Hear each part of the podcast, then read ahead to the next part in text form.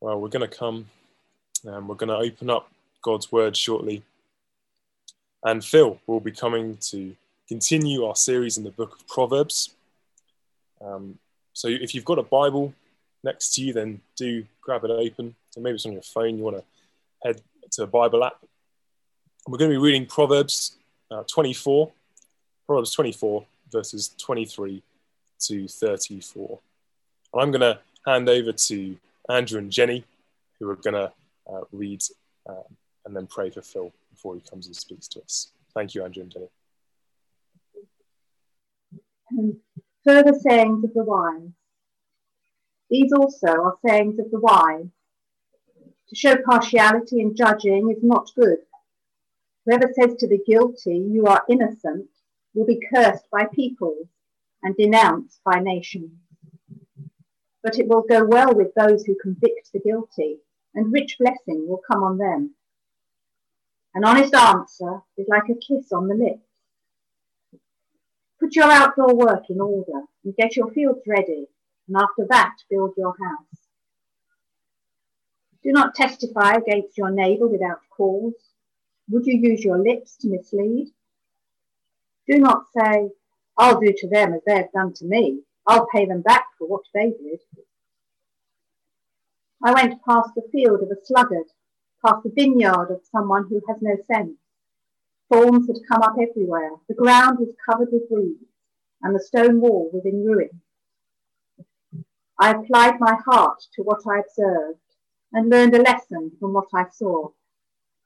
A little sleep, a little slumber, a little folding of the hands to rest, and poverty will come on you like a thief, and scarcity like an armed man. Well, thanks, Andrew and Jenny. Uh, uh, thanks to James. Um, it's been a, a really uh, lovely time of fellowship together. Um, so let's look at if you can if you've got your Bible in front of you. It's great to to open it to that passage. We're going to look at it uh, together. And, and the thing to notice is we've been going through the book of Proverbs, and what you get is the early chapters of the, of the book are, are written for a younger man. So you just got to imagine the writer sitting his boy down uh, and teaching him about the way of wisdom. That's why the earlier chapters are, are, are um, um, littered with the phrase, the beginning of wisdom is this, the beginning of wisdom is that. And the flow of the book means that as the book pro- progresses, it's addressing an increasingly responsible reader. So, in the passage that we're looking at tonight, what uh, it comes uh, towards the end of the book. So the writer's addressing someone who is older and growing into a position of responsibility. Someone who's got to make wise decisions about justice and truth and forgiveness. And the point that the writer's making is that with responsibility comes the harder decision to listen to God's voice and follow it in a world full of secular pressures and temptations. Because with increasing responsibility comes the increased pressure to keep your head down and just follow the crowd. In effect, the writer of our Proverbs this evening challenges his reader to make the effort to live out God's word, to listen to God's wisdom first and foremost in a tough world where it will be costly to do so to see God's wisdom as not cheap and disposable and followable only when times are easy, but to see it as God sees it, the most precious thing He's given us. And that's the challenge for us in our world today to so love and know God's wisdom that we live it out even when it's tough or when the pressure is on us to abandon it. So, so looking at the first section of our passage this evening, that's uh, verses 24 to 29, what we see is that justice, truth, and honesty are important. And we have to be ready to work hard for them publicly and personally. So, our first point, uh, if you're taking notes uh, this evening, is this remember what matters to God and make it matter to you. Remember what matters to God and make it what matters to you. Or, and make it matter to you, sorry, make it matter to you. So, so look at verse 23 and 24 with me. I'll, I'll just read them quickly. These are also the sayings of the wise. To show partiality in judgment is not good. Whoever says to the guilty, You're innocent, will be cursed by peoples and denounced by nations. So the writer focuses here on the importance of a fair judge. In the times of Solomon, it was expected of rulers that they would be the highest authority in the land and would sometimes personally take part in the dispensing of justice. So, if a case was really difficult or really high profile, it would be brought to the king of the land or the ruler um, to judge. But in a culture where family and honor were important as well, actually it becomes harder to be impartial. There was a cultural expectation to put national or tribal or personal loyalties first and justice second. So the writer says that a ruler's judgments matter and they have a lasting impact both on immediate society and in history. The nations are going to remember your judgments. And the implication of verse 25 is that it's not just people who care about justice, it also matters to God. Verse 25 reads this but it will go well with those who convict the guilty and rich blessing. In other words, the implication is from God will come upon them. And then the writer also wants his reader to consider the impact of truth and forgiveness. Let me read verses 26, 28, and 29 to you. 26 says this An honor, honest answer is like a kiss on the lips. Do not testify uh, against your neighbor without cause, cause. This is verse 28. Would you use your lips to mis- mislead? And then verse 29 Do not say, I'll do to them as they've done to me, I'll pay them back for what they did.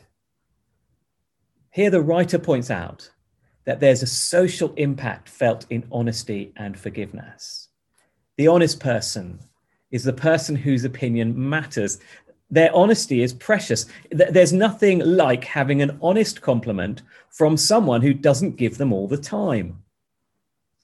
There's nothing like the peace that reigns when we know that we're forgiven and when we truly forgive.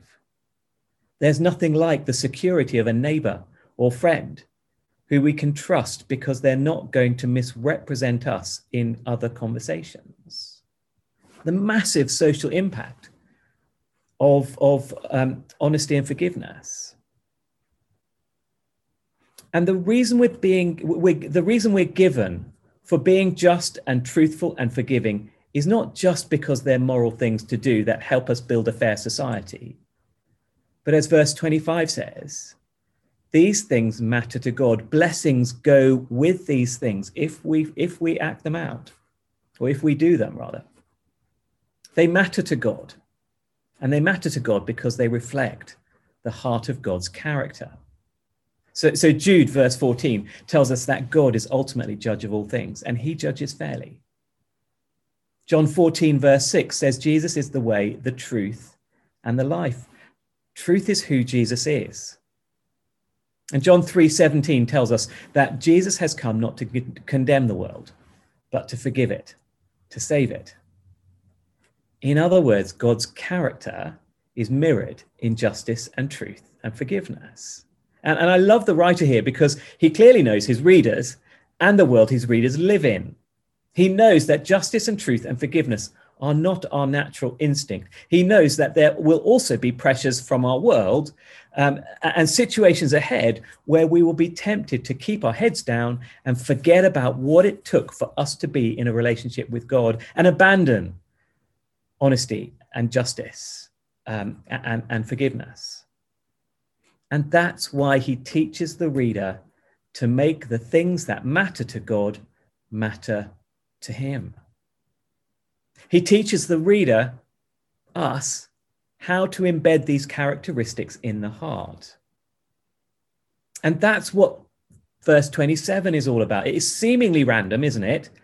But let me read it again. Put your your outdoor work in order and get your fields ready. After that, build your house. It's just a picture of a landowner who, before he makes himself comfortable wisely makes sure that the farm is working properly. He's preparing well for life ahead. And the relevance is this when you look at the structure of this section from verse 23 to 29, the verses are all about justice and speaking the truth and forgiveness. And so the placing of this verse in the middle of that says the key to making things that matter to God matter to us is good preparation. I'll say that again. The key to making things that matter to God matter to us is good preparation. So, just as you don't put up new flood defenses when it's flooding, because the floods will just undermine all the work that you've, you've done and be easily broken, and neither do you sow seeds to harvest when it's harvest time, because it's too late. In the same way, you don't practice honesty when the pressure to be dishonest is massive. You don't practice being forgiving when you've been massively wronged. The lesson's this practice justice and honesty and forgiveness in everyday, small, seemingly insignificant decisions. Make them part of your DNA. And so much part of your DNA that they're second nature. So when the tough situations come, well, actually, you find your first instinct is to be honest because you've prepared well. Your first instinct when wronged is to forgive because you've practiced forgiving. Your first instinct in a situation of judgment is to be fair. That's what the writer is saying it means by put your outdoor work in order and get your fields ready and then build your house. And you know, young people particularly learn these lessons now. Tell the truth just tell the truth. I, I can see some of us uh, who, are, who are a lot younger uh, around the tables um, having dinner, but please listen. Tell the truth to your mum and dad, whatever it takes, and lay that foundation now. Be generous and fair when it comes to sharing things with your, your, your brothers and sisters, and forgive Forgive, forgive, forgive a thousand times. Forgive the brother or sister that wrongs you, and you will build your life on a rock, which is the character of God. That's the first section of this passage. It teaches us to make the things that matter to God matter to us. But the second thing the passage says is remember where neglecting God's wisdom leads. Remember where neglecting God's wisdom leads. Do you know, in the next section of our passage, we're given a warning. We're actually told about the direction of the person who doesn't take the time to embed what matters to God into their own lives. Look at verse 30 uh, with me, and I'll read to verse 34. I went past the field of a sluggard, past the vineyard of someone who has no sense. Thorns had come up everywhere the ground was covered with weeds and the stone wall was in ruins. I applied my heart to what I observed and, and learned a lesson from what I saw. A little sleep, a little slumber, a little folding of the arms to rest, and poverty will come upon you like a, a thief, and scarcity like an armed man. It's, it's another graphic picture, isn't it? The writer imagines walking past the life of the believer who doesn't take God's justice and truth and forgiveness seriously. And what he sees is destruction. What ought to be a fruitful life, like a vineyard full of fruitful vines, is thorny ground. What ought to have been an energetic and purposeful individual is the sluggard who is just wafted into laziness. A graphic, graphic, tragic pictures and the thing about these images is that they don't spring up overnight. They're both images of a gradual neglect, a gradual creep of thorns and laziness that, that, that, that sneak up on the landowner, that sneak up on the sluggard without them being aware of it. Now, it may be that there are times in our Christian lives where this description is like a literal photo of what's been going on. We've begun to show partiality rather than standing for justice. We've wanted popularity or our own way rather than standing for the truth. we've been tempted to lie or just keep silent rather than be honest. They all reflect the fact that we've perhaps become a bit comfortable building our house rather than embedding the truths of God's word in our hearts and lives. And these things, like the thorns and nettles and broken stones, have begun to wreck the picture of our lives. But you know, rather than being beaten up and despairing of this warning, we need to remember that the heart behind it is always loving. That's what God's word is about. It's always forgiving. That's who God is. And always willing to draw us back to the cross, to the one who loves us and gave his life to save us from our sin. You see, at the cross, Jesus took our sin and suffered for it. He suffered injustice. He was condemned by the lies of those around him. And yet he trusted God's true wisdom. And he carried out God's justice. He was punished for our sins so we might be forgiven. At the cross, we see the heart of God's character in all its fullness. We see God's justice. We see God's truth. And most of all, we see God's forgiveness poured out on people who only deserve thorns and stones and nettles.